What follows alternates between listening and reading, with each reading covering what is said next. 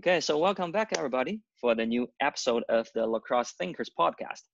And today we have Dr. Anthony Chergosky from the Political Science Department joining us to talk about the 2020 elections of the president. Thanks for joining us, Anthony.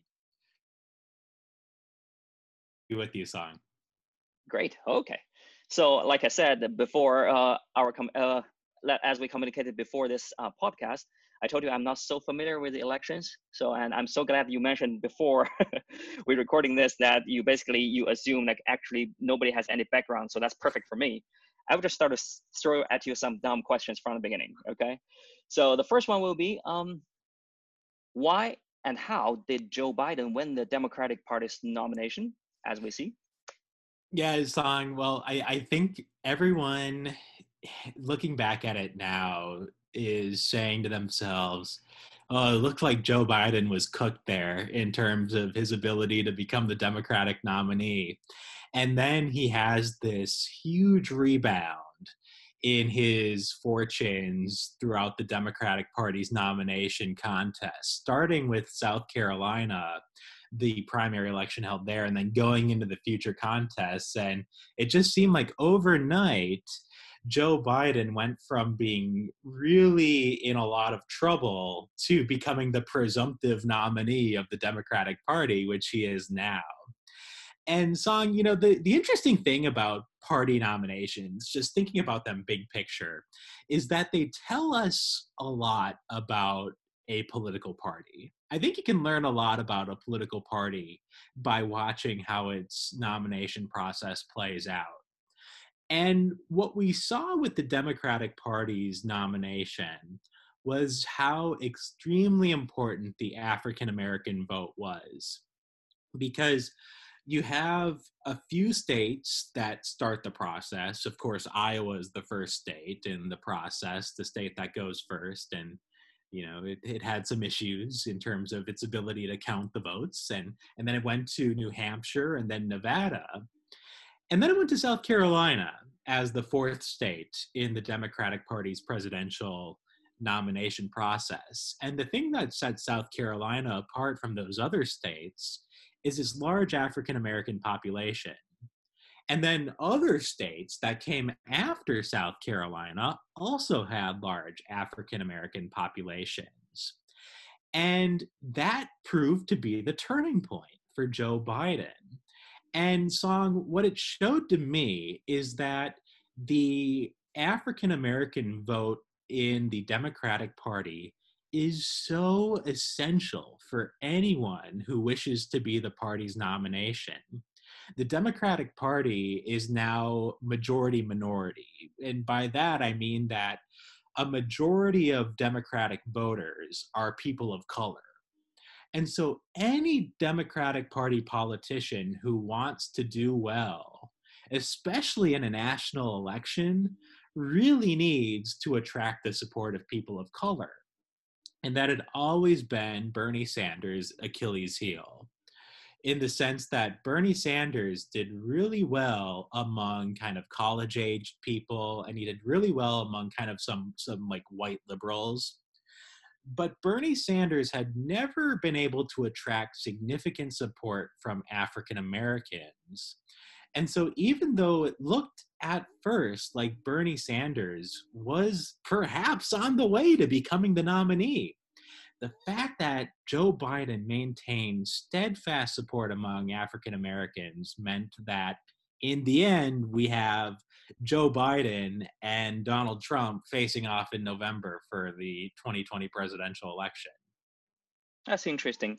So what what is the key values that Joe Biden has that attracts all these African uh, American voters?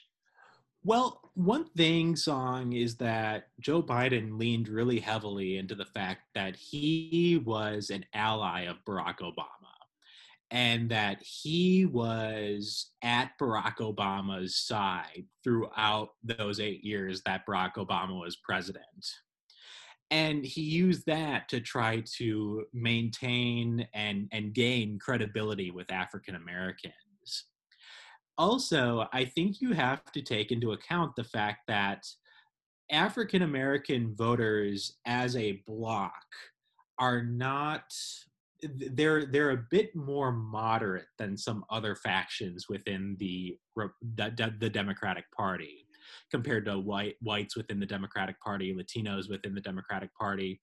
Um, and and so from that angle, I think the credibility that, that Biden had built up, and he was, by the way, Joe Biden was able to very cleverly sort of drive a wedge between Bernie Sanders and Barack Obama by pointing out, well, Bernie Sanders complained about this that Barack Obama did, and Bernie Sanders complained about that that Barack Obama did. And that was very clever in the sense that Biden was able to position himself as the person who would continue what Barack Obama had started during his first two ter- during his two terms as presidency.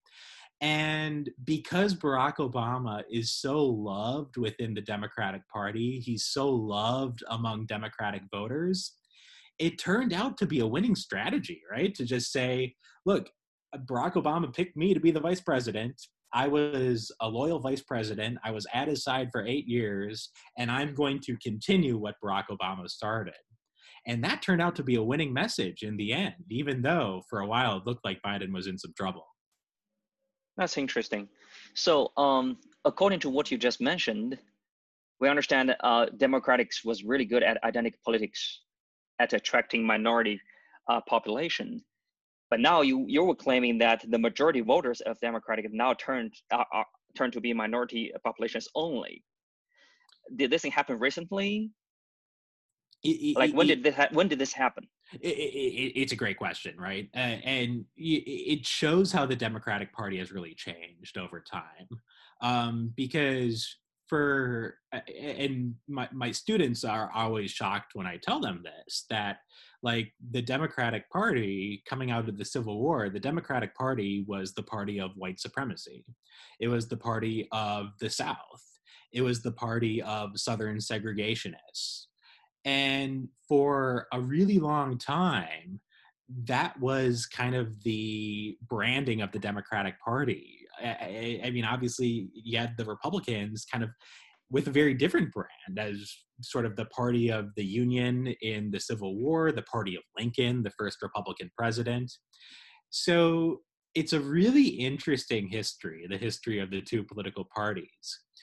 But when you start to see changes is what is in the New Deal, first of all, with Franklin D. Roosevelt in the Great Depression, the New Deal, the expansion of the federal government, the growing role of the federal government in providing social assistance, that begins to make the Democratic Party less of a Southern white party and more of a diverse party. And then you have Lyndon Johnson uh, following the assassination of John F. Kennedy. Lyndon Johnson, Democratic president who signs into law the 1964 Civil Rights Act and then the Voting Rights Act of 1965 and that is where we start start to see strong majorities of African Americans voting for the Democratic Party, uh, coming out of the civil rights movement, coming out of the Civil Rights Act and the Voting Rights Act.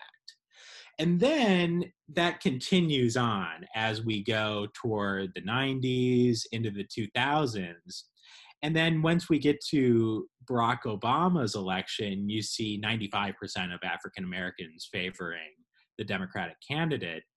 And Song, what's going on in the background here is that America has become more racially and ethnically diverse.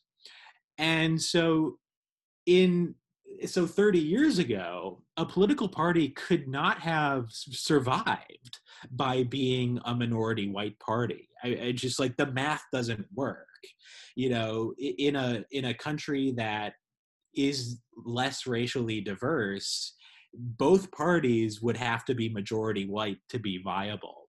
But that's no longer the case because of how how how much more racially and ethnically diverse the two parties have become and that is i think an underappreciated aspect of kind of how the political parties have changed over time that now you no longer the democrats no longer need to be a majority white party to win national elections um, so I think that's been a really important development in American history. And my goodness, it's just a, yet another example of the political and social implications of America becoming an increasingly ethnically diverse and racially diverse nation.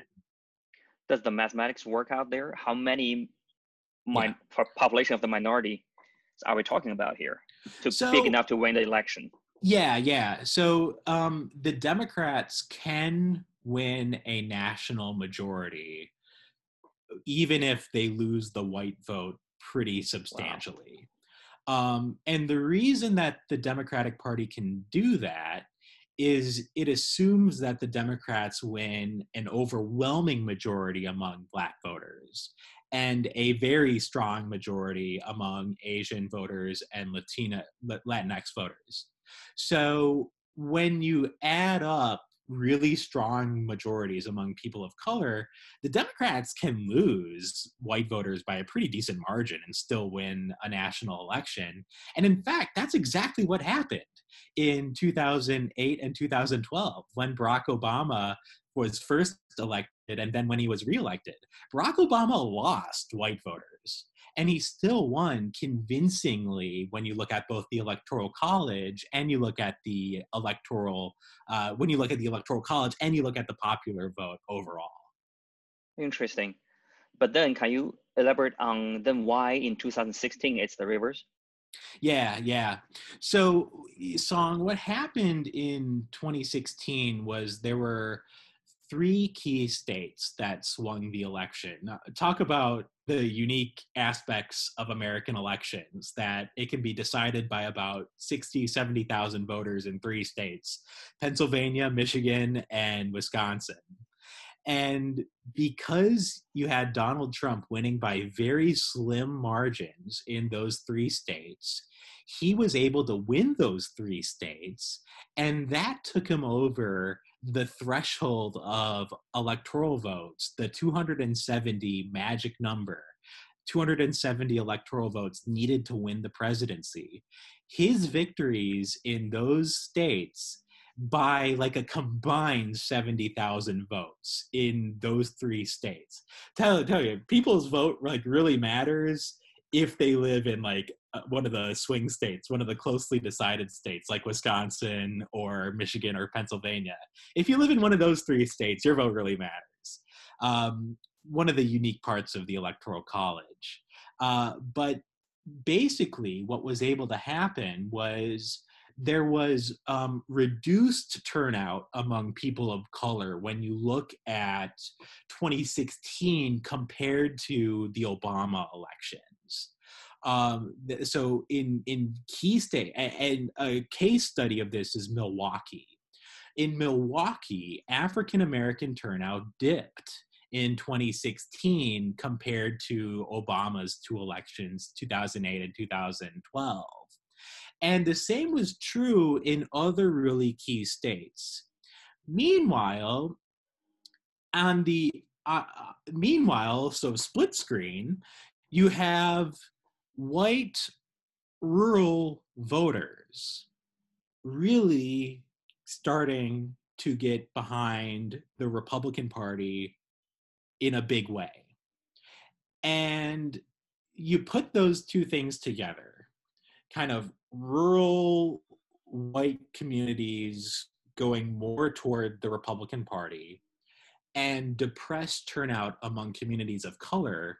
And that was just enough for Donald Trump to eke out a win in the three decisive states of Pennsylvania, Michigan, and Wisconsin. Wow, so that's that was an edge victory, huh? Oh my, yeah, I mean, that was a really slim victory, eh, you know, and you know, you, you flip 70,000 voters in Wisconsin, Pennsylvania, and Michigan. You flip 70,000 voters the other way, Hillary Clinton's the president. And, and so that's the wild thing about American presidential elections. Because it's the electoral college and not the national popular vote, you know, Donald Trump lost the national popular vote by two percentage points, but that doesn't matter because that's not how we decide who the president is. We decide who the president is based on who wins enough states to collectively add up to 270 electoral votes. And what happened was he just eked out these incredibly slim margins in just enough states to win. And in my opinion, the most shocking presidential election result in American history, 2016, by less than 100,000 votes. Wow. Yeah. So I, I can understand the depression of the minority populations in big cities. Maybe they just move out according to a certain kind of economic reason or political reasons. But what's so special about the white rural community community?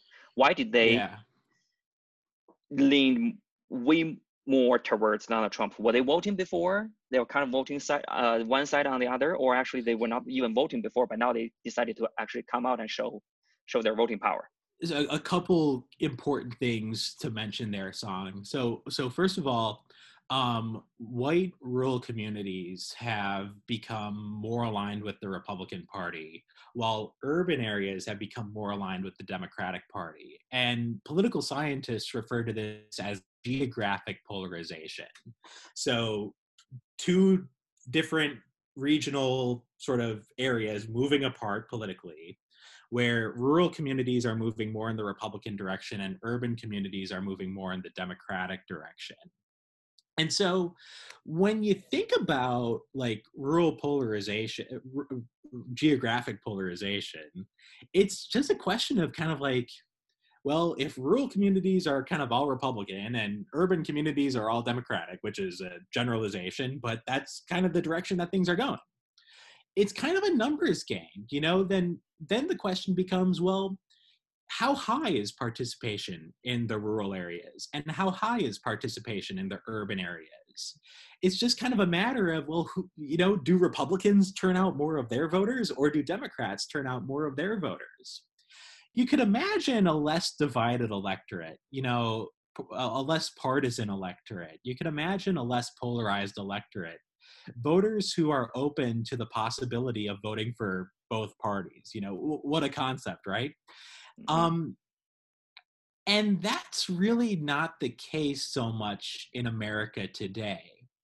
So it really is just a battle over turnout now is what elections have come have become republicans turning out the people who vote republican democrats turning out the people who vote democrat and whoever turns out the most people wins. A, a, kind of a big picture thought that political scientists are having about this is are we in post persuasion elections? Where like in the past maybe as a candidate you would work hard if you were a democrat you would work hard to convince the people kind of in the middle and some republicans to vote for you and if you were a republican you would work really hard for the people in the middle and some democrats to vote for you. You would try to persuade people.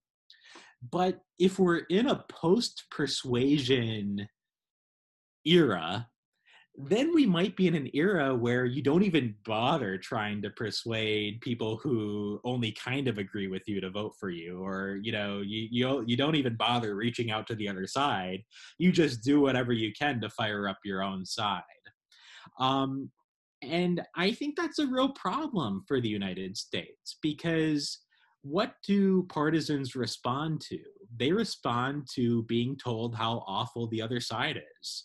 They respond to being told to how you know Republicans respond to being told told how great Donald Trump is and how terrible Joe Biden is.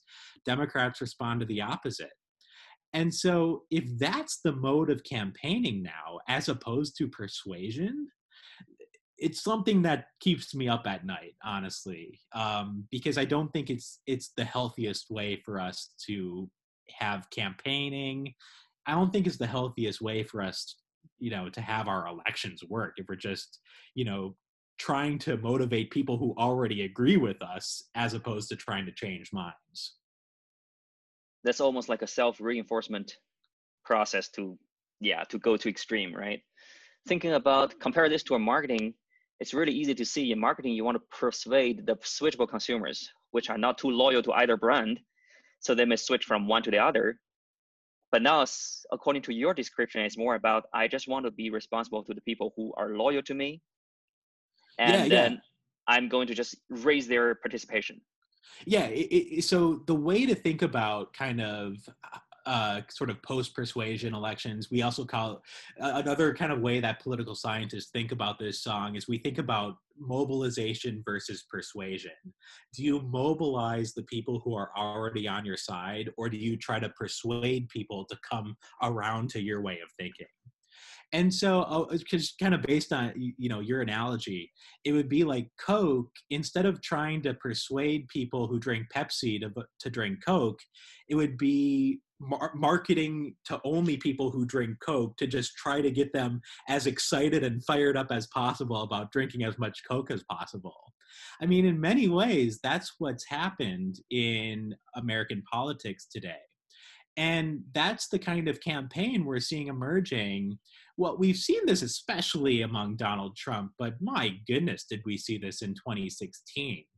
We saw a very negative campaign that you know, it wasn't about trying to. Eh, so, for example, Donald Trump is not interested in a in in a in a kind of a message that can maybe reach 50 52 53 55% of the population donald trump's whole campaign right now is angled at the 33% of the population who is deeply devoted to him and making them as excited as possible to vote for him. And then hopefully picking up you know some kind of you know republicans here and there who are just you know can't imagine voting for joe biden. Um, but what this all adds up to, Song, is a really negative and a really divisive era in politics. Because if you don't feel the obligation to persuade people to come to your side, then how will common ground be found? And how will we get out of this mess that we're in of really divisive and really partisan and really polarized politics. Are the voters aware of this? Are they accepting this as the new norm, or actually they, they don't like it either, or actually they don't realize? Well, uh, it, it's a really good question. Uh, one thing I would note in response to that question is a trend called negative partisanship. And negative partisanship means that people are becoming increasingly motivated not by how much they love their own political party, but by how much they cannot stand the other party. Just like it's it's like a Democrat. Negative partisanship is like a Democrat who says, well, the Democrats are okay, but oh, those Republicans, I can't take it or it's like a, a Republican who says, "Well, yeah, the Republicans are okay, but oh, I just those Democrats are are going to ruin America as we know it." So I think eh, another thing that's going on, another really important development in American politics and in American life is this development of negative partisanship where people are more motivated by disliking the other side and even hating the other side. And that is what strategists and campaigners and candidates are tapping into now. And don't get me wrong you know there have always been there's always been nastiness in american politics right? There there was never a golden age when american politics was totally positive and everyone got along and it was totally civil and everyone was happy you know? There there was no golden age of american politics but the trend is still unmistakable that more and more people are driven by animosity and dislike and hatred toward the other party. And that is more and more in the background and motivating them as they vote, as they participate in politics, as they think about politics. Again, I just don't think it's healthy as a, for a democracy where where people are acting out of kind of that you know sense that well you know my side might be okay but the other side is going to destroy the uh, the country so i got to go vote to just to beat the other side. I just don't think that's a great place for us to be in as a country and and it's one of the things that worries me the most as a political scientist. Yeah that makes sense because that will actually eventually reflect on people's actions and the politicians actions right? It's not just about the election later when we start to make policies or anything we start to say, hey, I only care about this part and screw the other part. Whatever you want, no matter it's good for the country or whatever, I'm just going to shut it down. It's, well, yeah, it become I mean, a pure in negotiation compared to you know a common good and and common utilities, right? Exactly. I mean, like, how are if you're a Republican politician, how are you going to make a deal with the Democrats when your Republican voters think that the Democrats have bad intentions for the country. And if you're a Democratic politician, how are you going to go and negotiate in good faith and compromise with the, the, the Republicans on a new policy when your own voters think that the Republicans are just betraying the country and and and hate America? You know, so it is very much reflected in the actions of politicians. And song that make, does make me think you know a, a, question that i commonly get is like where did all this partisanship come from right? Like like from the like, beginning yeah. yeah like like like where did all this partisanship come from? And a big reason is the people who participate in politics the most the activists the donors the people who are most engaged in politics also tend to be the ones with the strongest attitudes. And so if you're a politician, you have donors who are donating to you and they despise the other party. And how are you going to work with the other party? And you have volunteers for your campaign who despise the other party. And how are they going to keep volunteering for you if you work with the other side? So, you know, a big part of this is and, and, you know bless their hearts you know the the activists out there. I, I mean the activists do you know political activists are are so important in america. They they it, it, throughout the united states throughout american history political activists have been really important in making a lot of good things happen. But i fear today that there are political activists who are increasing the partisanship and polarization in the mm-hmm. country because people are motivated to participate by the fact that they don't like the other part. They're motivated to participate by negative partisanship.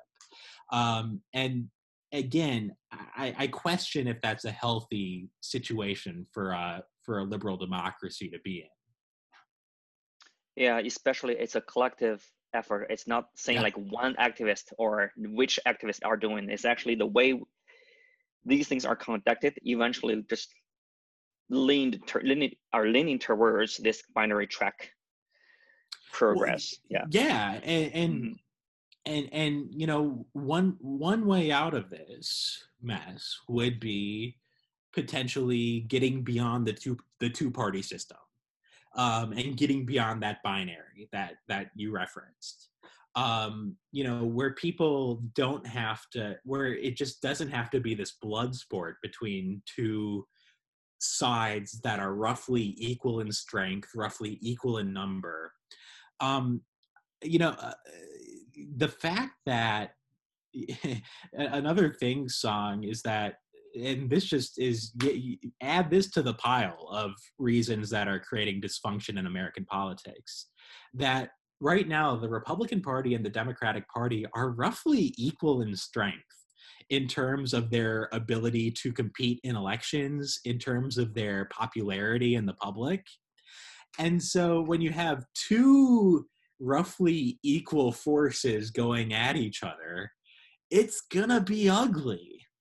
And so in the past, if we want to take a lesson from American history, in the past when things have been like better it's been an era where one party was just dominant and the other party kind of had to work with the other party because well the two parties kind of had to work together because one was dominant and the other was just trying to get what it could because it didn't have really a chance of winning elections so it would just do what it could to work with the dominant party to get concessions to you know get maybe 10% of what they want even if they can't get 100% of what they want.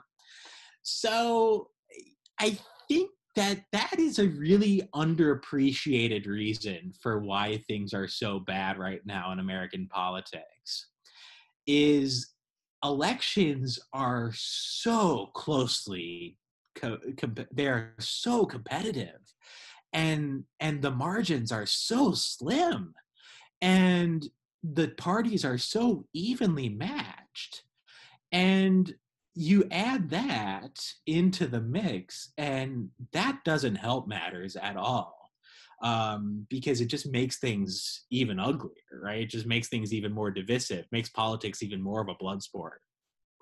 It's a pretty easy analogy to think about just think about team working with two people like they can work together to make the country better or make the team perform better if they just agree on something but collaborating uh, and but go against each other bouncing ideas brainstorming and then collaborate together to make things better which is one plus one bigger than two. Or it can turn into another situation which is basically like you turn a collaboration into a competition which is toxic for for team working but we see that thing actually happen all the time at a small scale when you only have like two people group. It seems like we're all leaning towards the competition side for now compared to the collaboration side. Oh, oh, exactly. And and that's because when elections are so closely contested, there is not a great reason for the two sides to work together. Hmm. And you think about it this way, you know, like if I'm if I'm the Democrats, the the minority party in the Senate right now, would I want to work with the Republicans or would I want to put all of my efforts toward winning the majority where I can accomplish far more than I can right now as the minority party? you think of the same for the Republicans, now the minority party in the House of Representatives. If you're the Republicans, do you work with the Democrats and maybe annoy your voters who think the Democrats are a threat to everything we know and love?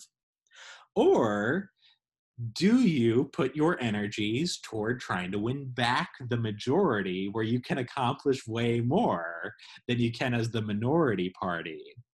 So, the rules of the game and the institutional structures that we have right now very much push the political parties toward a strategy of combat and constant conflict as opposed to one of cooperation. It's just the incentives are not there for cooperation because of the attitudes of the voters and because with the parties evenly matched and with elections so closely contested, shoot, if you're the minority party, just try to win the majority. Don't bother working with the majority, just try to win back power that's the mode we're in right now and i think that's an underappreciated reason for why like congress is such a mess and and why american politics more generally is such a mess right now. So with all that being said i think we have a very good you described very clearly what's going on right now. Now let's move forward to 2020 actually not forward too much forward. Um, what do you think will happen in the coming election, is it going to be similar to 2016 that the majority uh, responsibility is actually leaning towards that three state and with the minority voters there and the rural white community there, or actually the situation has changed slightly? Well, so like the cra- this is like the wild thing about like American presidential elections. Like you and me sitting here in Wisconsin, we have the two of us we had we are in like the top 99% for how valuable our vote is in the upcoming presidential election. If you live in Alabama, I'm sorry, your vote just doesn't really matter. It just doesn't because that state is going for Trump. It just is. And if you live in a state like uh, like Massachusetts, vote really doesn't matter because that state is going for Biden. So, the peculiar thing about American presidential elections is that they are not nationwide contests. They are fought in maybe six, seven, eight, nine, if you're generous, uh, states. And so, Song, in this election, the pivotal states are in in the Midwest are once again uh, uh, Wisconsin, Michigan, and Pennsylvania. And then the other key states are viewed as North Carolina, Florida, and Arizona. And so if you live in one of those six states, you're in luck. Your vote really counts. Your vote is going to make a big difference in deciding the election. There's going to be a lot of campaign activity in your state. There's going to be a lot of commercials. So maybe that's the bad part about it. There's going to be endless campaign commercials in your state. Um, there's going to be a lot of money spent in your state by the candidates. But if you don't live in Wisconsin, if you don't live in Michigan or Pennsylvania, if you don't live in North Carolina, Florida, or Arizona, the presidential election might as well not even be going on for all practical purposes because there's no incentive for the campaigns to spend money in a state like Alabama that is obviously going to vote for Trump. There's no incentive for candidates to spend money in Massachusetts, which is obviously going to vote for Biden.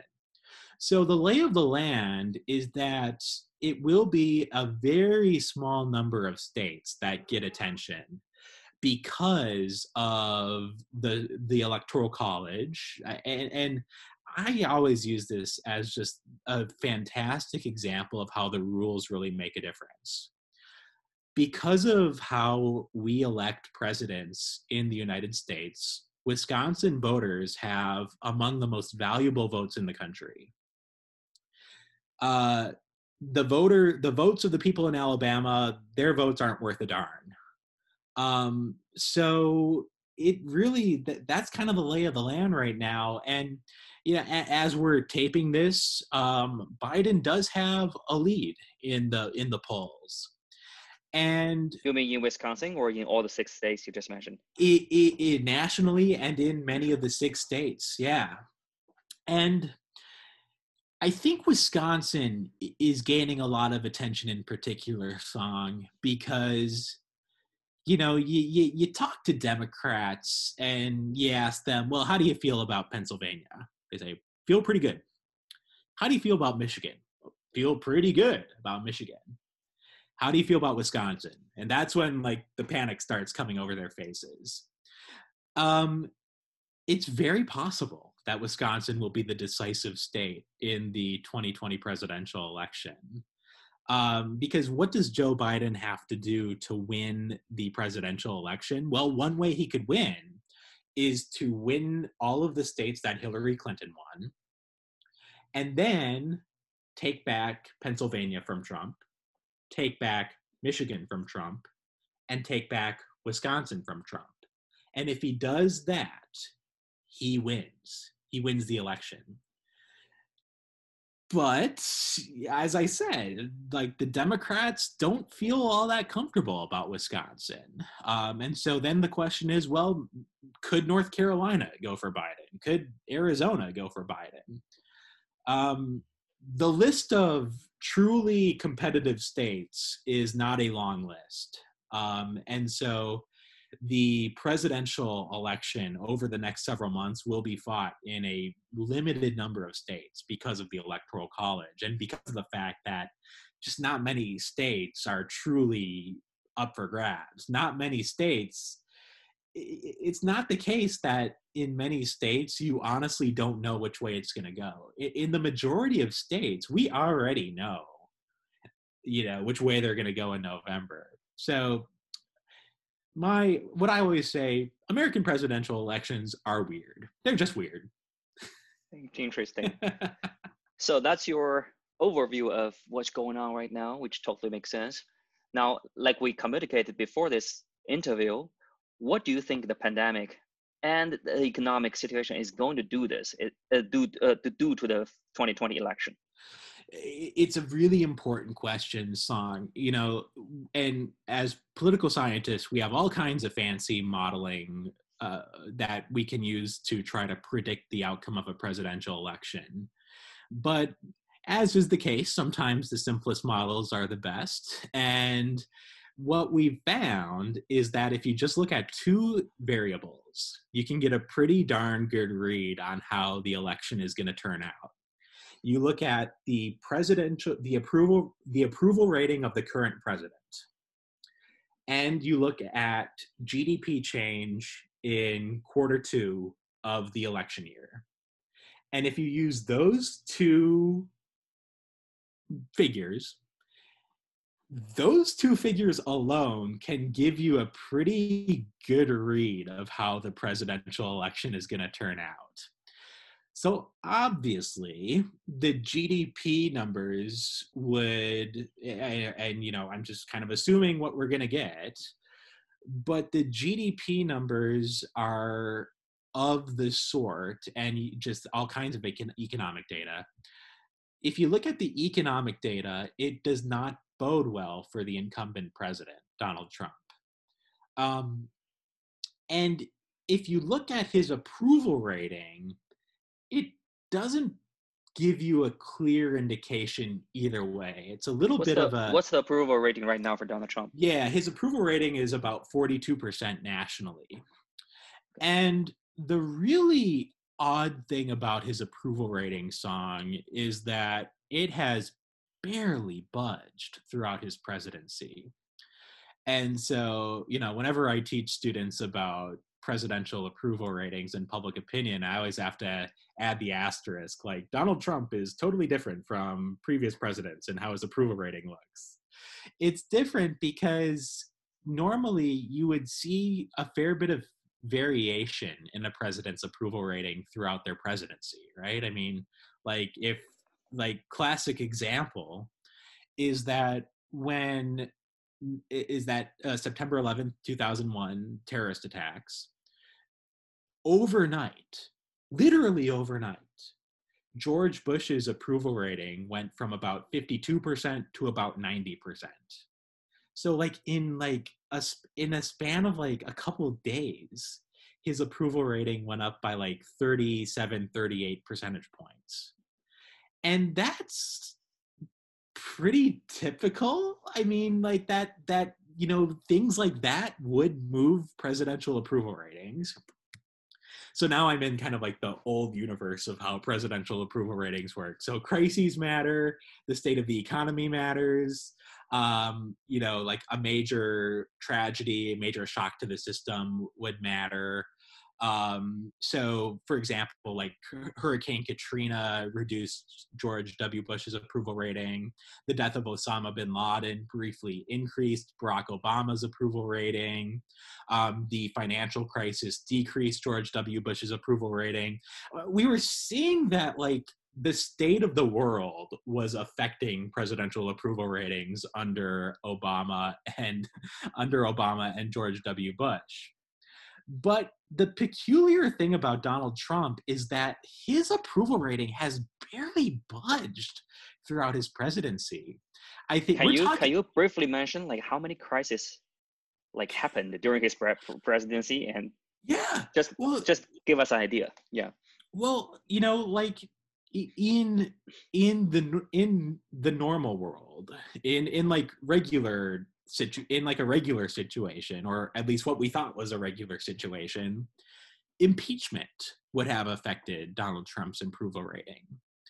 And in the kind of like the, the, what we thought we knew about presidential approval ratings covid-19 would have had a huge effect on his approval rating and that just hasn't played out and you know what we've seen is like a range of maybe 38% approval at the low point up to like 45% at the high point so like a range of like seven points. And that is nothing compared to the variation that we've seen in presidential approval for all presidents that we have data on going back to eisenhower. So what this tells me is that people long ago made up their mind about Donald Trump, and people know what they think about Donald Trump, and not even impeachment can change what they think about Donald Trump. Not even a once in a century pandemic is really changing what Hmm. people think about Donald Trump. So this has been I mean, obviously, it's hard to study the lack of variation, right? But this has been a tough nut to crack for political scientists because attitudes towards Donald Trump are not behaving like attitudes towards other presidents, where, you know, you would see like a certain, there, there were a certain amount of Democrats who would always support Donald, uh, uh, who would always support Barack Obama. There were a certain amount of Republicans who would always support George W. Bush, no matter what happened but the immovable the the number of people who are just immovable seems to be really and unusually high now in the era of Donald Trump. And so a couple questions that I have and I don't have answers to these questions.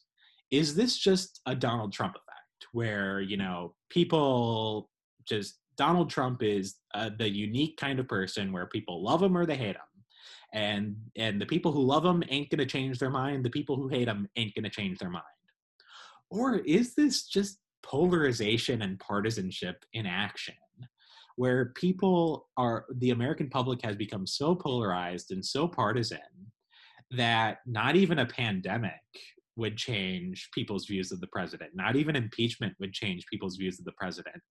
Obviously that's an unanswered puzzle but what is clear is that the american public's view of donald trump is just really baked in and it doesn't seem to be changing that much in response to things that conventionally would affect the president's approval rating That's almost like an echo of what you just said about the negative partisanism. Because if I hate Donald Trump, I mean, I I have more reason to hate him now.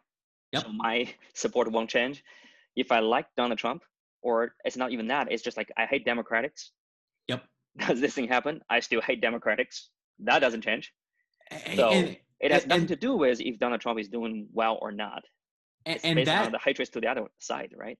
A- absolutely and and that really drove voting behavior in 2016 because we saw a lot of people voting for Donald Trump who didn't love the guy but they despised Hillary Clinton Yeah. and on the democratic side we saw the same thing but like the mirror image where people were voting for Hillary Clinton not because they loved Hillary Clinton but because they couldn't stand Donald Trump and so I think that that's right, Song. Uh, you know, I, I think that at this point, right, you know, Donald Trump, um, you know, says, well, you, you, you may not love me, but can you can you believe what'll happen if those Democrats gain power?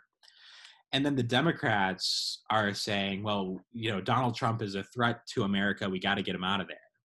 It's totally oriented towards negative partisanship and you know when and, uh, yeah i think you're right you know when, when you view the other party as a threat to the country i don't think that you are likely to be open to persuasion right about like well you know uh about how you might vote or you know no one's going to say to themselves well the republicans are a threat to the country as we know it but donald trump is okay.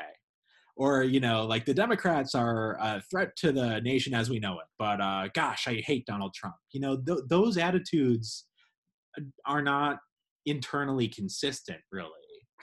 And with american politics being driven increasingly by animosity and by negativity yeah i think that that just puts people into kind of the the camps where they are and makes them kind of dig in instead of considering the possibility that maybe they were wrong about something before. Interesting. So people are not just voting for compared to voting for leaders, a particular leader, they're just more voting for the party. And Oh. also, and see, if you think about, it's I won't say the blaming culture, but it's just like the way the authorities are doing stuff now is always like, yeah, it's my, it's not my fault, it's the other one's fault, right? It's kind of like a a way or a, a new norm now. If you think about like what's going on with even the pandemic, if anybody criticize Donald Trump on a certain thing yeah, that you didn't do well, well, that's Obama's fault. Right? You, you yeah. doesn't mind it just to go back for eight or even 20 years to blame each each other other party, which is kind of weird.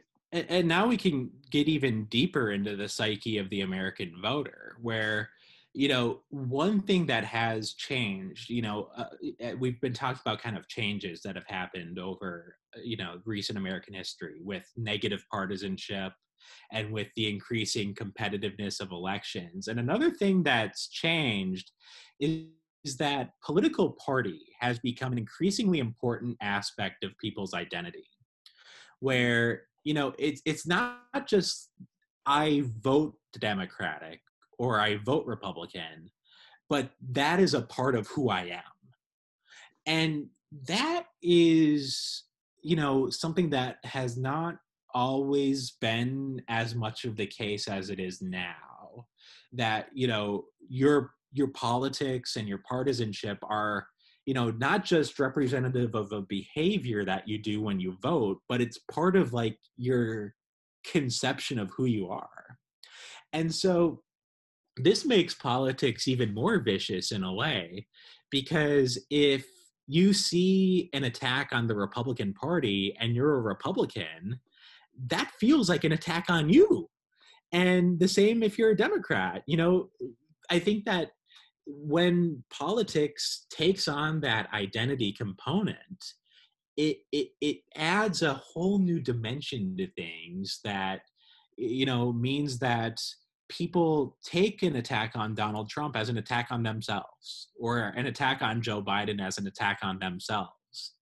And you know gosh how, how do you have constructive dialogue in, in that kind of a situation? It's it's hard to imagine but um, that is a relevant trend in american politics that politics have increasingly become our identity and, and of course this is just a matter of degree right? I mean politics has always politics is always about identity but you know it's just now really really about identity. And and and so I think you layer that on top of these other trends of negative partisanship and the competitiveness of elections, and then the increasingly kind of internalization of politics and partisanship as an identity, and that I think causes people to uh, be even more polarized even more divided and even more kind of entrenched in their partisan camps. That's interesting. Uh, I, I'm not that big into politics, but every time I just think about it in terms of business or product, it's almost like you got an iPhone and you got an Android phone. Just like, wow, I buy off an iPhone, but there's nothing against Android. It's simply just iPhone's better for this generation. But then what Android is going to do is like, I'm going to add this and make it cheaper next time. So hopefully you can buy Android which is totally great. But now I feel like, wow, if I'm an iPhone fan, I'm so loyal to iPhone. If I buy Android, I feel like I'm not me anymore. I betrayed Apple, and I cannot live with myself. So that's kind of like now from now on, no matter what iPhone is, I'm gonna buy it. It's iPhone 11, iPhone 20. I'm gonna buy to show that I'm an Apple fan. I don't care that, about their product, right? That's a perfect analogy, right? Like, like I, I'm a Democrat and I'm a or I'm a Republican, and any threat, and, and, so voting for the other party would undermine my sense of self. Right? It's not just, yeah. and, and meanwhile, but it's exactly the same as like iPhone versus Android. Like you know, like you could imagine saying, "Well, I, I'm I'm voting Democrat, but you know, uh, does the you know I, I don't See really who has a better thing to offer." Right? Yeah, you know, Who has a better policy or better leaders this time. Yeah, you That'll know, like, more casual way to do it. Exactly. You know, like I'm voting Democrat, but you know, I'm open to those Republicans. I think those Republicans are good people, or you know, I'm voting Republican, but eh, those Democrats have some good ideas, and you know, I won't, I won't be devastated if they lose. Eh, eh, but that's not what the kind of the world that we're living in and it's very much like what you just said song like it, it's kind of like the difference between saying i'm you know i'm buying an iphone but it doesn't have anything to do with my sense of self you know like an iPhone owner is not part of my identity versus I have I own an iPhone, I'm buying an iPhone, and I am an iPhone user. That is who I am. You know, I think yeah. it's the perfect analogy. Yeah, that's interesting when you think about iPhone in that way. But when you start to think about political identities, that feels natural. Just like, of course, it's part of my life. Yeah, it, it, but it when does. you say iPhone is part of my life, you start to feel kind of, kind of weird. So people can see, yeah, maybe definitely we should think about this.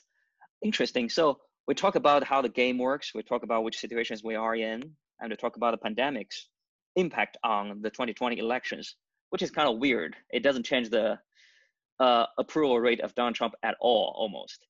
So you also we also talk about this. That's something we want to discuss. Is let's assume if Joe Biden win or Donald Trump win, what will be the world like? And let's start with Joe Biden. Biden, like if Joe Biden wins the election, what kind of uh, political, how to say, political environment and economic environment we're, we're imagining ourselves living in? It's a really interesting question, Song. And I've been trying to get a read on what a Biden presidency would look like. And it's a little hard because, you know, Biden's initial message was that, you know, Donald Trump is an aberration. Donald Trump is just just like a freak accident of American history and elect me so I can get the country back to normal pre Donald Trump, let's just go back to that and move on as if Donald Trump never happened. That was his message at first. But I think as the campaign has gone on, he's leaned into kind of more of an ambitious agenda. And, you know, the, the interesting thing about Joe Biden is that you just you look for where the average Democrat is and that's where Joe Biden is. Throughout his entire career, he's just positioned himself wherever like the average Democrat is. And so people often say to me, well, that Joe Biden's really changed a lot throughout his career. You know, he used to be, you know, he used to be a lot, you know, more he, he used to be really into law and order stuff you know he he used to be more willing to work with republicans you know he used to be more moderate and that's all true because that's where the kind of the average Democrat was at. But as the Democratic Party has become more racially and ethnically diverse, Joe Biden has changed with that.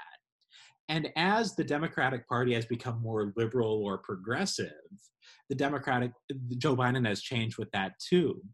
And so what we're seeing is that this could be a really this could be a presidency that is more ambitious than I think a lot of people are imagining. And I think that because the Democratic Party is moving more toward kind of the liberal progressive side. And so Joe Biden's moving right along with that. And so even though Joe Biden is a pretty middle of the road Democrat, that could still mean a fairly ambitious policy agenda for Joe Biden if he were to get elected. I think an interesting thing to consider also, in addition to kind of how ambitious his policy agenda would be, and I think it would be fairly ambitious, another thing to consider is would he only serve one term?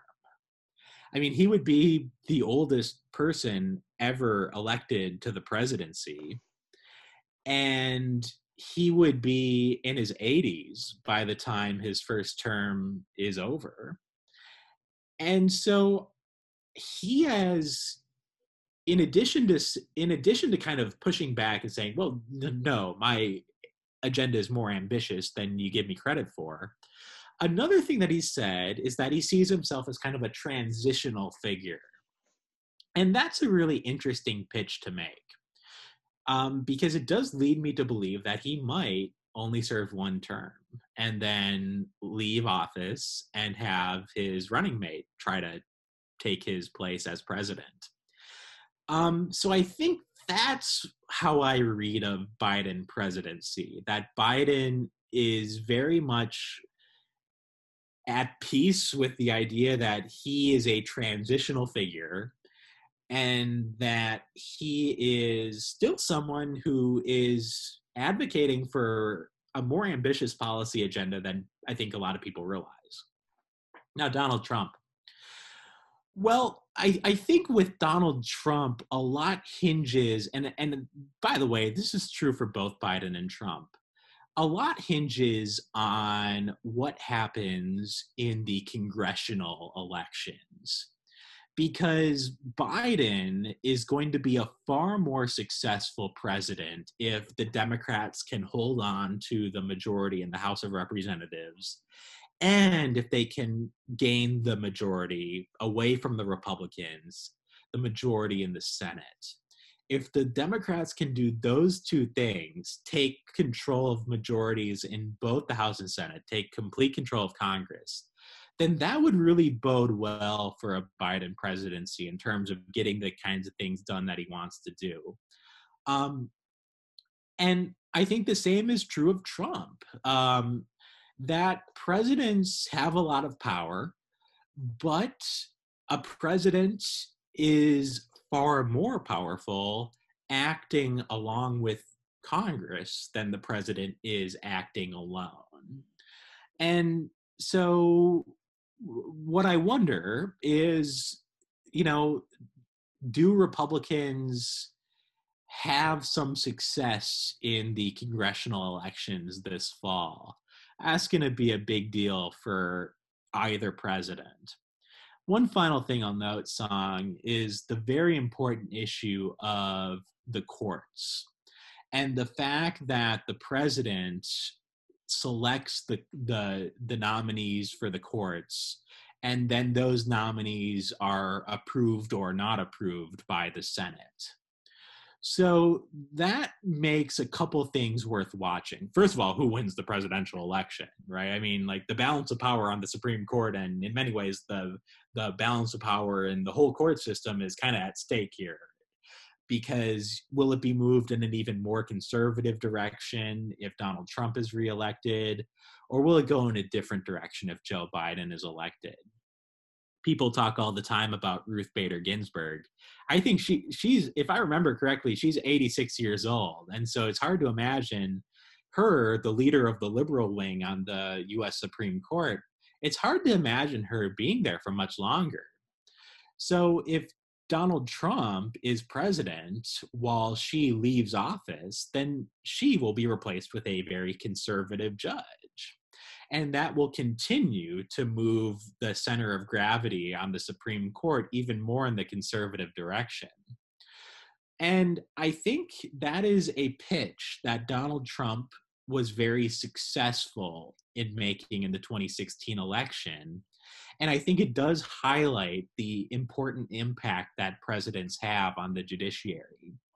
In 2016, Donald Trump went to evangelical Christians, he went to conservative thought leaders, he went to conservative activists and said, Look, you may not like me, you may not like me, but if you vote for me, I'm going to give you the kinds of judges that you want. And so it was an uncomfortable alliance at first, which has become, I think, more of a comfortable alliance between Donald Trump conservatives and the re- religious conservatives.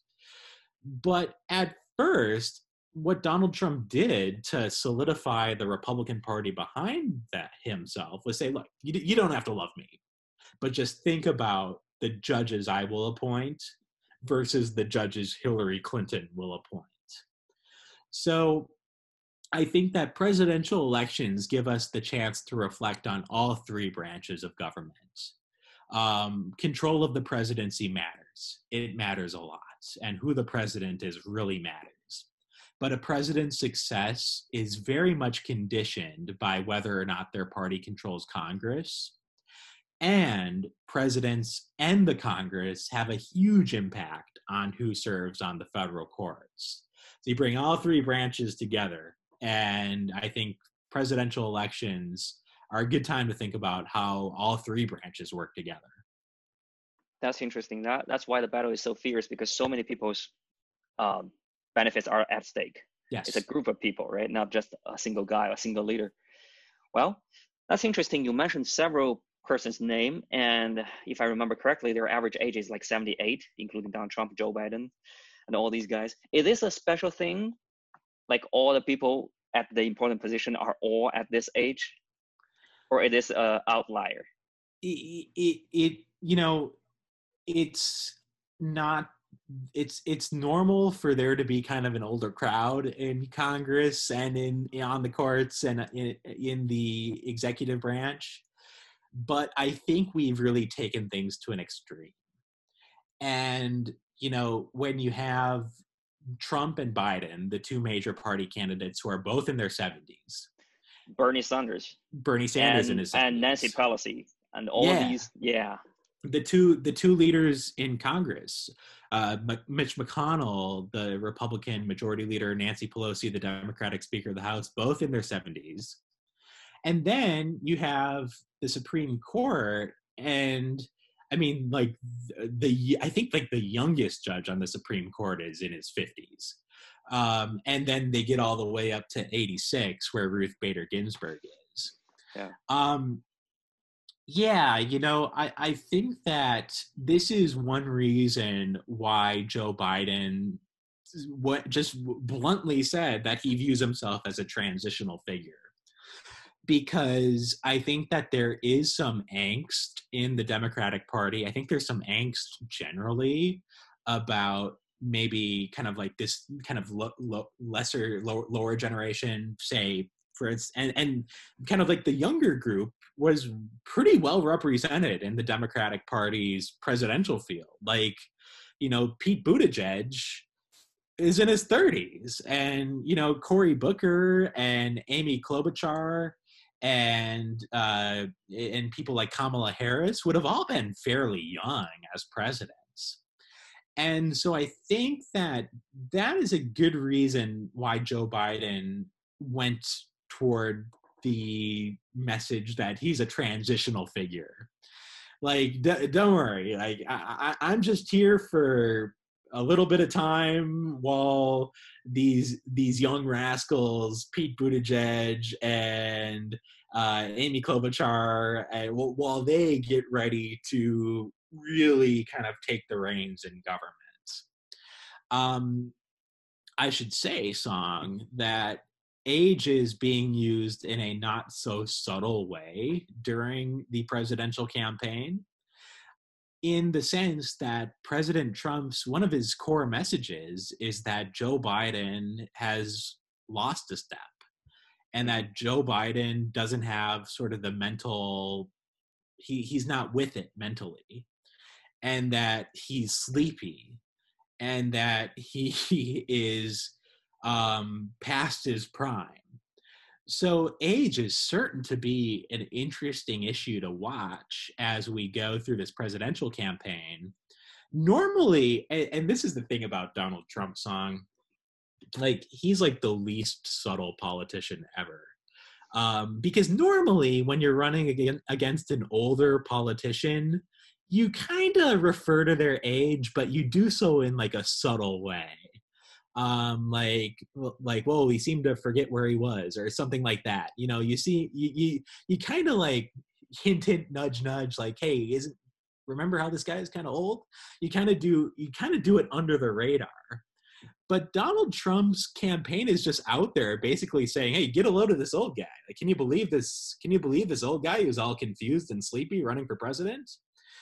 You know one thing that donald trump does is he kind of like says things out loud that people think but conventionally maybe don't say. And so normally i mean normally you would want voters to think about joe biden's age and you know for right or wrong. But you know normally a political strategist would want people to think well is joe biden too old? Well maybe.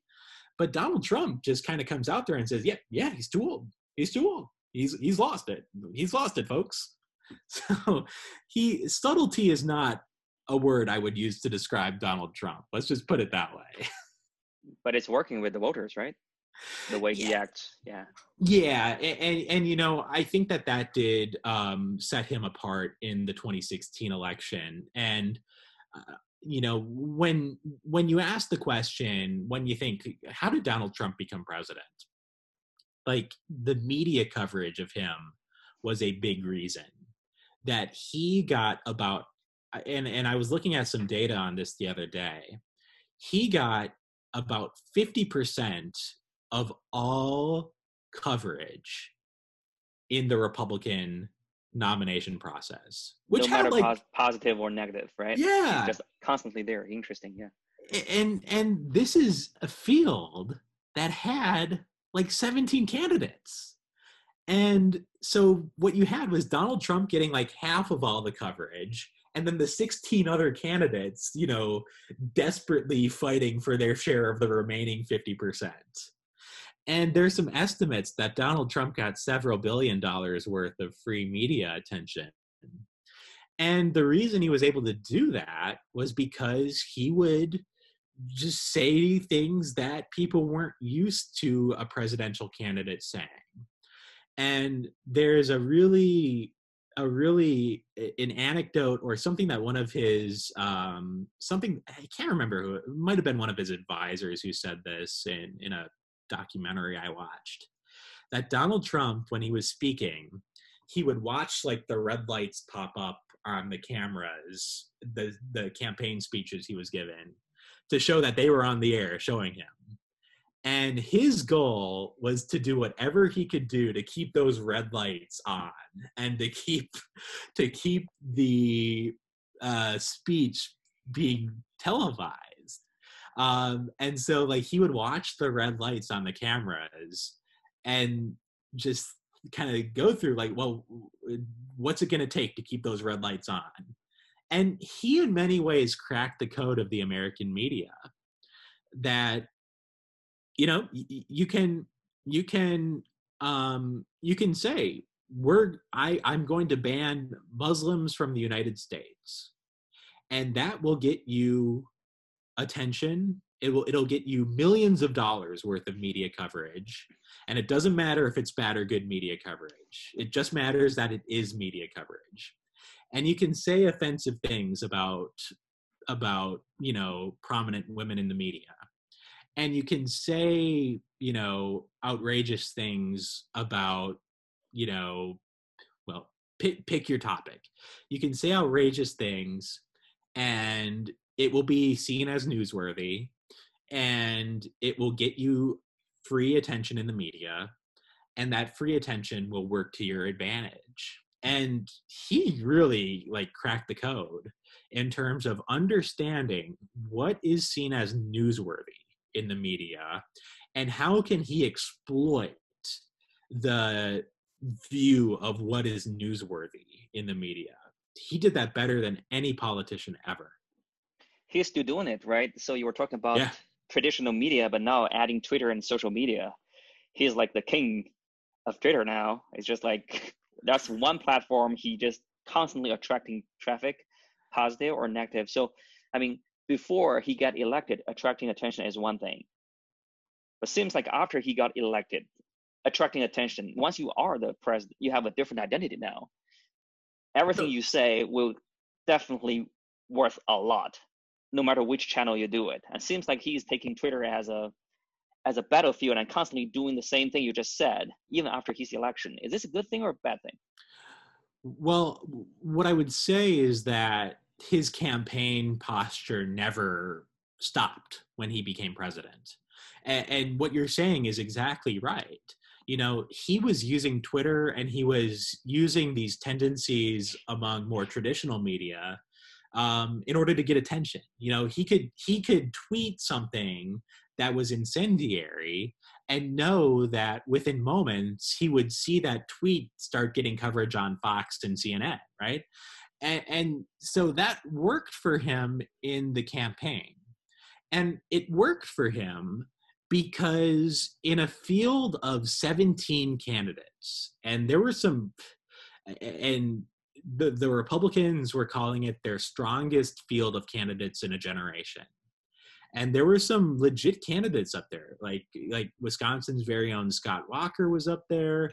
You had people like um you, you had people like marco rubio up there and ted cruz up there.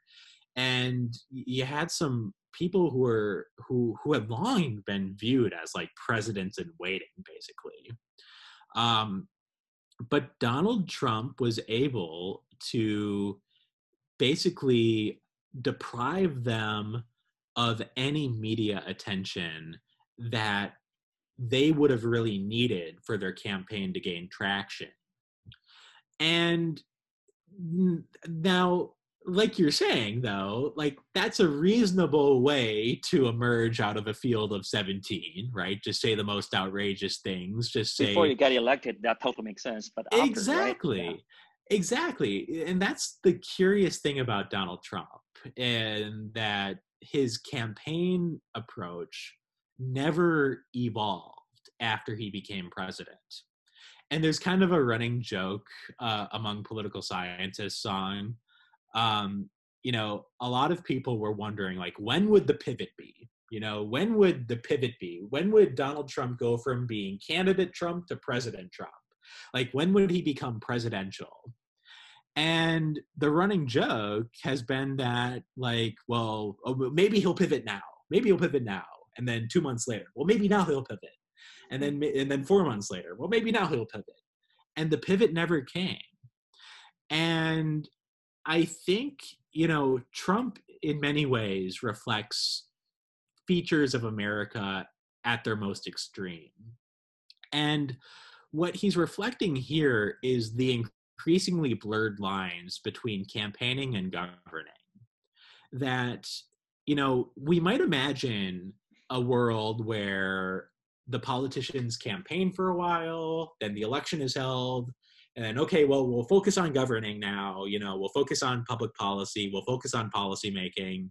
And then, like, maybe three or four months before the election, okay, well, we'll get back into campaign mode now and we'll get ready for the election and then we'll get back into governing. But what we're in right now is an era of what political scientists call the permanent campaign, which is where a campaign style atmosphere and a campaign style approach is just used constantly. And it's like there's never a break from the campaign to governing. Like there's no clear distinction between those those two things right? There's never like a like okay well we're gonna stop campaigning now because we need to govern for the next year. It's where those lines really don't exist between campaigning and governing. That's what we mean by the permanent campaign. And like i said trump often illustrates these things at their most extreme and i would say that donald trump's basically his continuation of you know the the fact that he just is using the exact same approach that he used on the campaign trail as president is like the starkest possible interpretation or the starkest possible portrayal of the permanent campaign there is. Uh, this this idea that no, you're always campaigning, you're always campaigning, and you know governing has to take a back seat because we're always getting ready for the next election and we're always in a campaign posture and we're always trying to gain a political advantage over the other side and we're always trying to build up our party and put down the other party.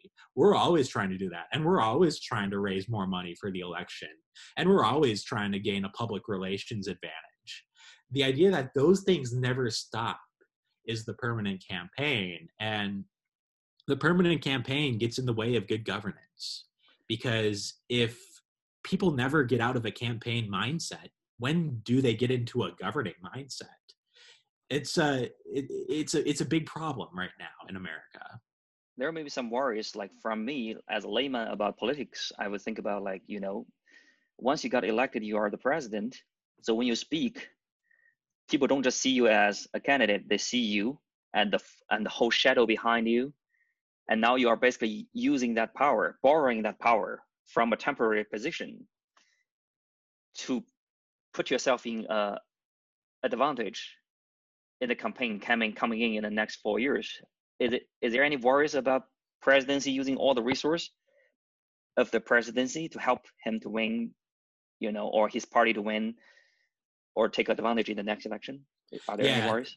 Yeah, so so I would I would say first of all, I I don't want to go too far here. You know, I, I want to say it's it's rational for presidents to use their office to seek reelection. It's it's And- natural, right? Yeah. Yeah, yeah, and hmm and it's perfectly rational for presidents to want to put their political party at an advantage. You know, those things aren't unusual.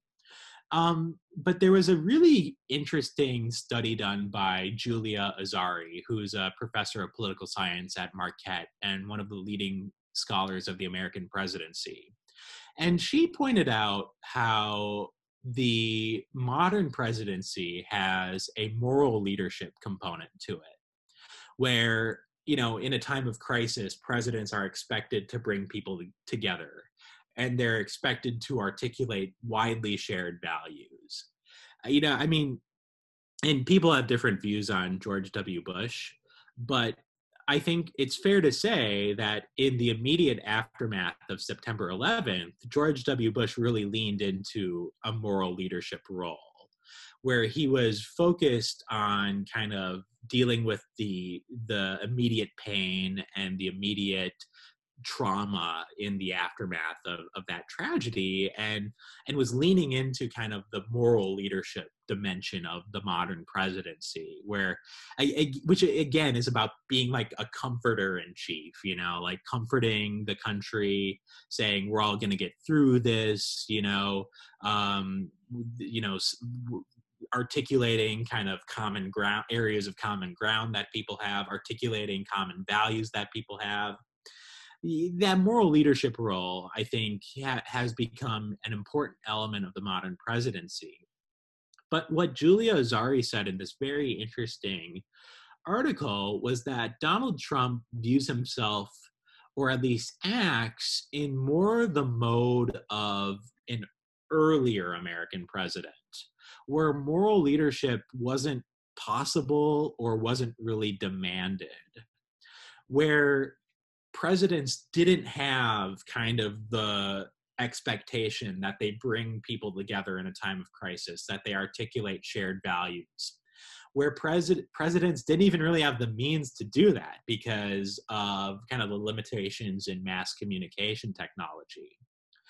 Um, and so the the uh, one way of understanding Donald Trump is as more the style of an earlier American president, where you know they weren't visible during a tragedy. You know they they they were not um, giving prime time addresses to offer words of comfort. They were not um you know focused on kind of well you know times are tough right now but the these are the values that we all share and we're going to get through this much more characteristic of recent presidents than the early american presidents and her Azar, julia azari's argument and i think is a good one is that donald trump is much more like the early presidents who really focused on solidifying their position within their political party. And how would they communicate? Well, they would communicate through the newspapers. And in early American history, the newspapers were uh, an extension of the political parties. Um, you know, I mean, it took a fair bit of time in early American histories for kind of a truly independent press to develop and and so presidents could use partisan newspapers to communicate with the hardcore partisans within their political party preaching to the choir basically. Um and so that's kind of how i would think about this song. You know i, I would think about this as president trump you know bucking the norms of the modern presidency especially in that dimension of moral leadership where and, and you know you, you saw moral leadership um and, and you know people again you know people can like george w. Bush they cannot like they might, might not like george w. Bush um you know maybe they like uh the democrats maybe they don't like the democrats but i think what people can agree on is that in times of crisis, presidents of both parties tend to kind of lean into that moral leadership role. And it just hasn't been Donald Trump's strength or it hasn't been his desire for, for whatever reason. Interesting. Yeah. When you, when you mentioned George Bush, I remember not even just in United States, in the world, in the Western world and Eastern world by that time, he was like considered to be a superhero. It's not what you did or whatever, just the just the image you put there can actually put comfort people and put people in peace and say we're still in control. And the thing is, we're going to solve this problem. It's a tragedy. We mourn for with you, but we're going to solve the problem. We're going to use all we can to solve the problem. That actually brings me to the next thing is, um, I don't know. Like when Donald Trump started Twitter something, that's one way to think about it is um, just the campaign going on and on right forever but if you think outside the United States, internationally, most of the countries and the leaders of other countries, the decision group of the countries are looking for every single move and action of United States president because that's going to de- define a lot of things in the world. The the global order, you know, a lot of decisions are going to be made. Who the what kind of personality this new re- president is going to have, and how how do you see that? Like the the image of the president of the United States as an international leader, especially I, given that we constantly see the leader is twittering random stuff. well yeah you know i and you know i think this this would lead me to another uh, distinction between kind of modern presidents and the early presidency, where you know the modern presidency has been very embedded in the broader world. And you know eh, in, in early american history from george washington on and it did indeed start with george washington kind of this america first attitude that if the united states gets involved in what's going on around the world then it's going to be bad um, it's going to do more harm than good. And I, again, Song, like we we see this kind of rhetoric from American presidents going back to George Washington that like as the united states we have to stay out of and in his words it was permanent alliances with the uh, with the rest of the world um partly for strategic reasons and partly for practical reasons. Um, you know, just practically, the United States was a new and vulnerable country, um, and so uh, you know, cer- certainly there were there would there should be questions about just like how, um, you know, how much good would it do for a country to get deeply involved in the world and how much could a country even really get involved in the world if the country is still new developing still very vulnerable? Um, now as we got into the 20th century uh, presidents moved more from kind of the america first and isolationist mode to more of kind of like a world leadership mode. And this has been something that has not been a partisan issue it's not been a partisan issue to view the president as not only a moral leader in the United States, but uh, have but as having a very important leadership internationally. And there have been disagreements about what that should look like. I, you know, I mean, like for instance, Barack Obama and George W. Bush had very different views about what America's role in the world should be. But what presidents of both parties have not disagreed on, at least the modern presidents, they have not disagreed on the fact that America should be deeply involved around the world. You know, whether that be promoting democracy, promoting human rights, whether that be, um, you know, in, in kind of like an economic matter. Um, and so I do think that just as moral leadership is a way that Donald Trump breaks from modern presidents of both parties, I think you could say that his position on America's um, standing in the world is, is another area. I mean, America First was one of his campaign slogans. And that type of slogan is typical of kind of like a pre World War president. And I think that, you know, he's dealing, you know, I think what he what he thinks he's tapping into is frustration among kind of his core base with the effects of globalization. And, you know, I don't know if he's been successful in doing that, but what I do know is that Donald Trump has been remarkably consistent on the issue of America's position in the world. Song, this is like the one issue that Donald Trump has been consistent on throughout his time in the public eye. Like, I laugh because Donald Trump has taken like every position on every issue throughout his like 30, 40 years in the public eye. But the one issue that he's been consistent on is that America is getting screwed over by other nations and that trade then that in that uh, globalization and international trade are harming the United States. And so I think that that reflects his real break point with these more recent presidents. That, you know, among modern presidents, it's taken for granted that America should be a very active and central player in the world. The question is just what does that look like? With Donald Trump, that very assumption gets called into question. So I, think that that does get to yet another breakpoint between Donald Trump and other modern presidents of both parties.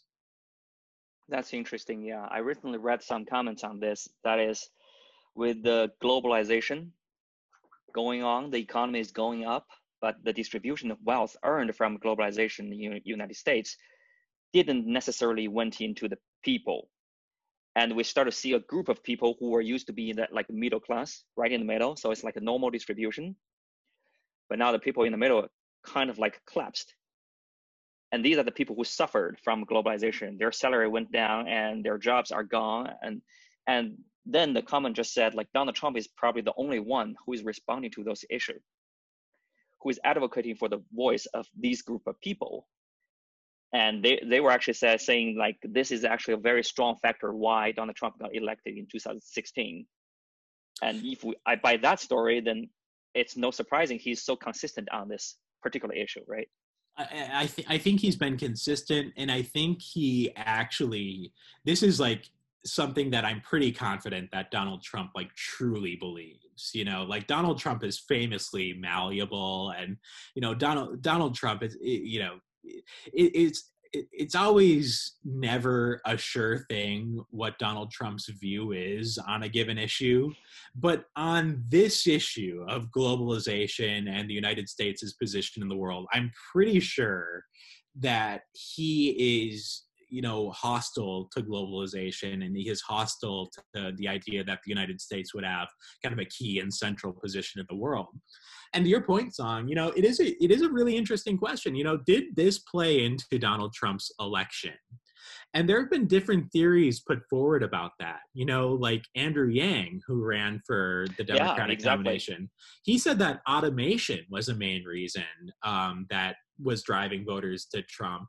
Uh, there's not great evidence to support that, but you know, I look. I think automation is still an issue to be taken seriously, and you know, you could ask the same question about globalization, right? Um, I think um, political scientists would say that people's views about the United States' role in the world did correlate with how they voted in pretty unexpected ways.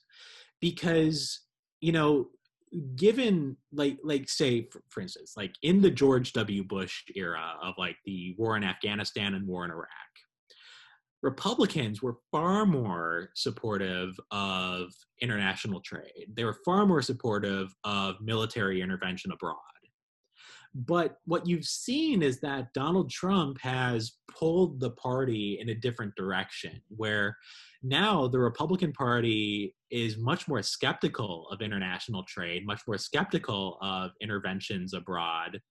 A good example, by the way, of how a lot of public opinion is driven by like what political leaders are saying. And the other thing I would say is that um, a big a big factor underlying like why people voted for Donald Trump um, we've been talking a lot about identity and it it had a lot to do with identity. Um like demographic threat for instance um you know the changes the the changing demographic makeup of the united states are people comfortable with that are they uncomfortable with that? Um you know immigration are do people want more immigration? Do they want less immigration? Um you know what do people think about uh kind of like uh you know the the united states as like a christian nation? Um kind of those issues about like what kind of a nation is the united states? There's some really like big deep questions about like what kind of a country do we want to be? And how people felt about those questions as they pertain to well what do i think about diversity? What do i think about the united states as a nation of immigrants? What do i think about the united states as as a you know is the united states a christian nation? Like those really big things drove a lot of attitudes and drove a lot of behavior in terms of how people voted and in terms of how people think about donald trump. That's interesting. Now what's your I, I was I was mentioning like all the candidates are kind of like really old, and the first thing reflect to me is actually Andrew Yang, Just like he is really young, and the, I would like to see more young people actually participating in this kind of uh, political campaign, and end up maybe not winning but having their voice speak out, and maybe make a good suggestions to policies and uh, is that thing happening more and mm. more or less and less? Well, you know, the best the best predictor of whether or not someone votes is their education level, but the second best predictor of whether or not someone votes is their age. Age, right? Okay. Um, and it's no surprise that when you look at the winners and losers in American public policy, the big time winners are the elderly in terms of the level of benefits that they get, in terms of the amount of government spending that is devoted toward programs favoring a certain group, the elderly are the big winners. And that's for two reasons, Song. It's because of their political organization, and most notably the AARP, which is one of the most powerful groups in the United States. And it's also due to the fact that the elderly are seen as a deserving group, you know, that they're kind of like a, a group that is perceived as sympathetically. And so, as a political scientist, when I'm trying to explain, well, like, why is the government doing like what it's doing? I often think about those two things, like how politically organized is a group and how is a group perceived. And with young people, like, I don't, I don't know how young people are really perceived uh, by the public or by political leaders. But what I do know is that young people are not terribly politically organized. And I think it's fair to say that if young people were more politically organized, there would be more pressure on politicians to deliver the kinds of policies that might benefit younger people because you have to think well who are the politicians scared of? They're scared of the people who vote. And they're scared of the people who are politically organized especially.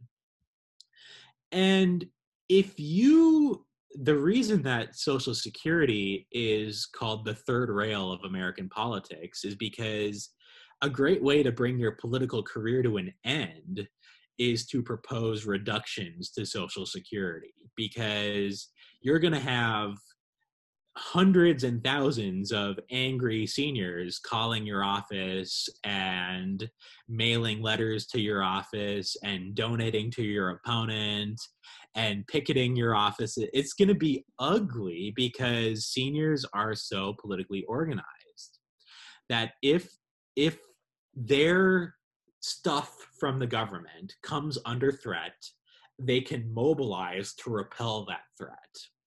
And that's simply not the case for younger people.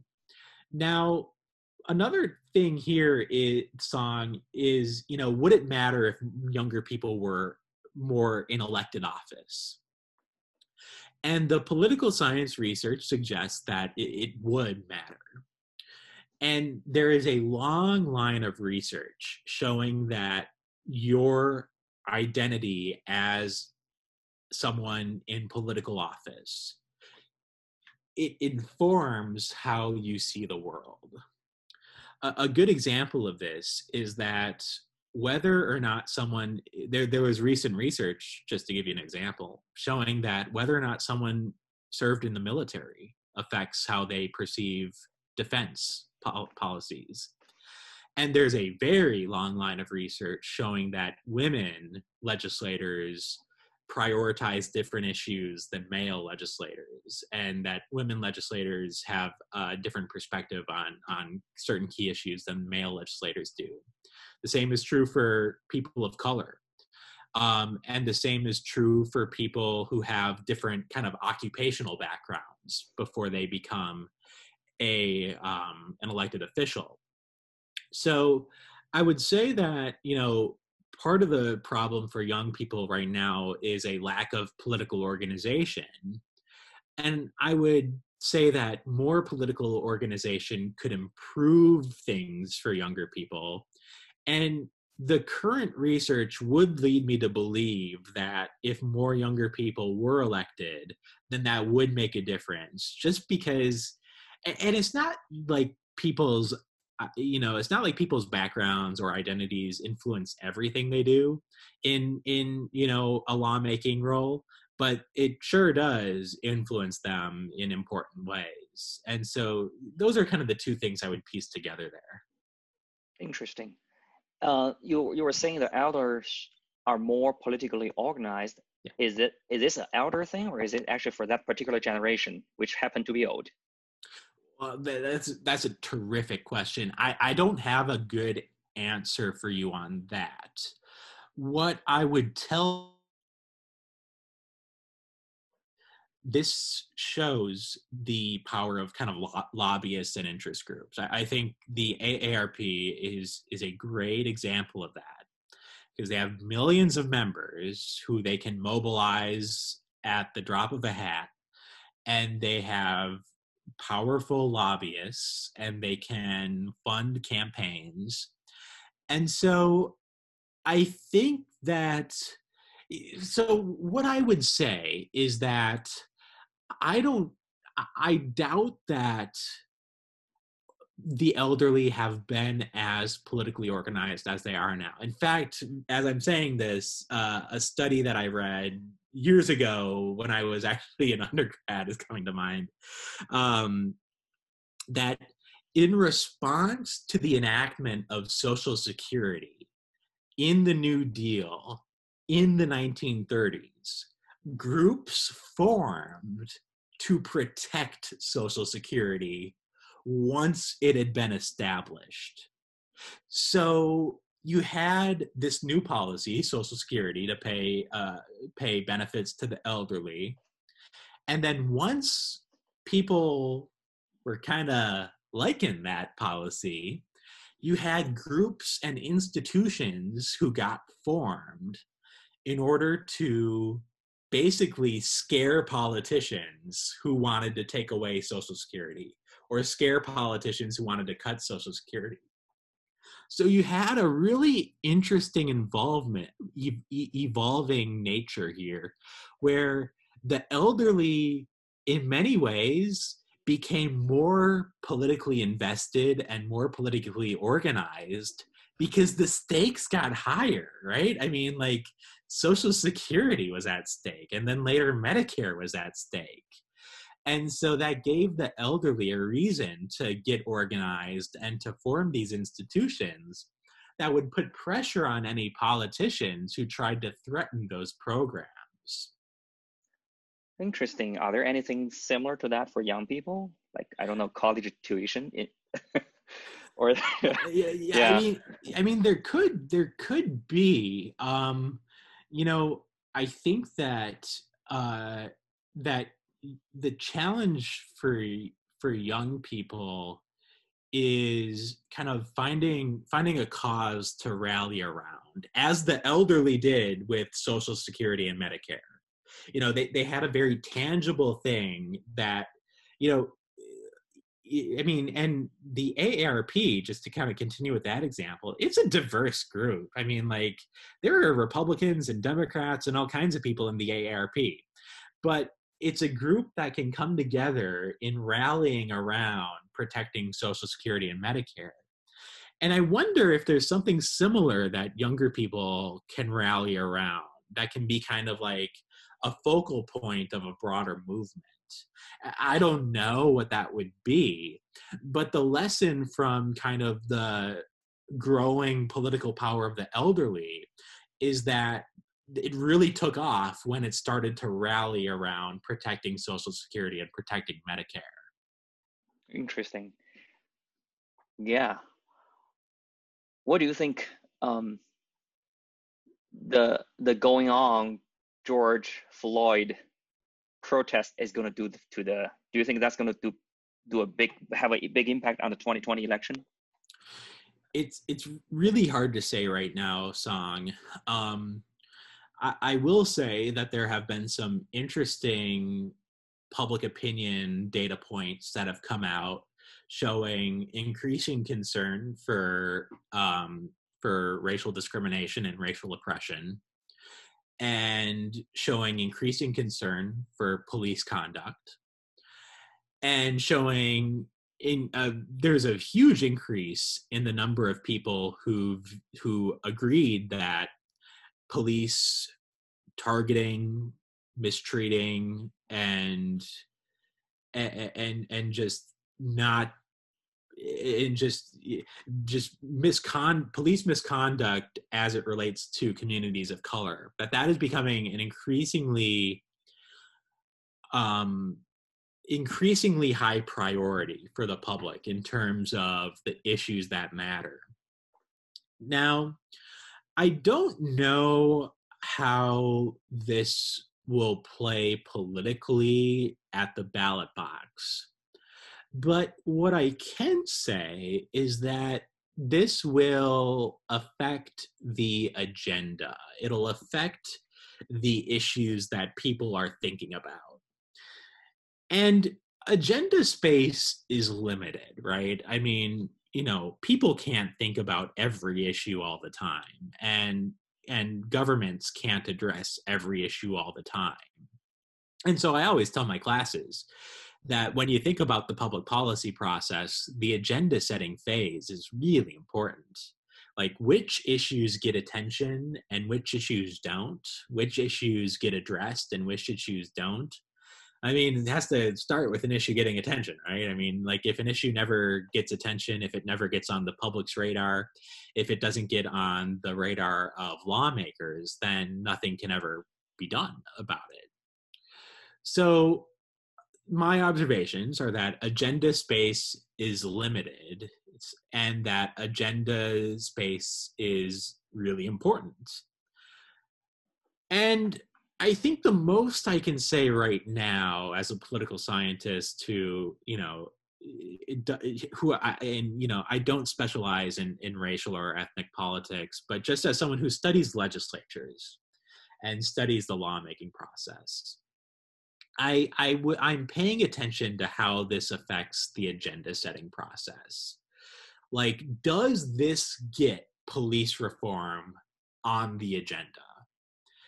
Does this get police reform on the agenda? Does this get the the um, the the priorities of communities of color on the agenda in a way that wasn't the case before?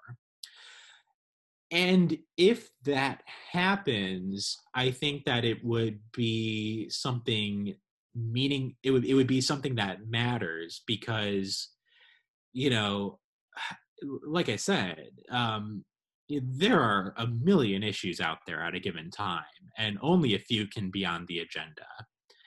And so, if policing reform, if issues of concern to communities of color get on the agenda, then I think that would be something interesting to watch because if something gets on the agenda, then there's pressure to take action. Um, so just someone who focuses on legislatures, that's kind of the angle that I'm taking. Admittedly, a limited angle, but I, I think that um, you know these these sorts of tragedies have in the past ha- affected the public's agenda and have in the past affected the political agenda. I, I again too early to say exactly what's going to happen, but at least that's what I'm watching for. Cool. Well, we we almost hit two hour mark here without noticing, but uh, I have to close it right now. So, well, thank you so much for joining us today, Anthony. I learned a lot from you. Thanks for having me.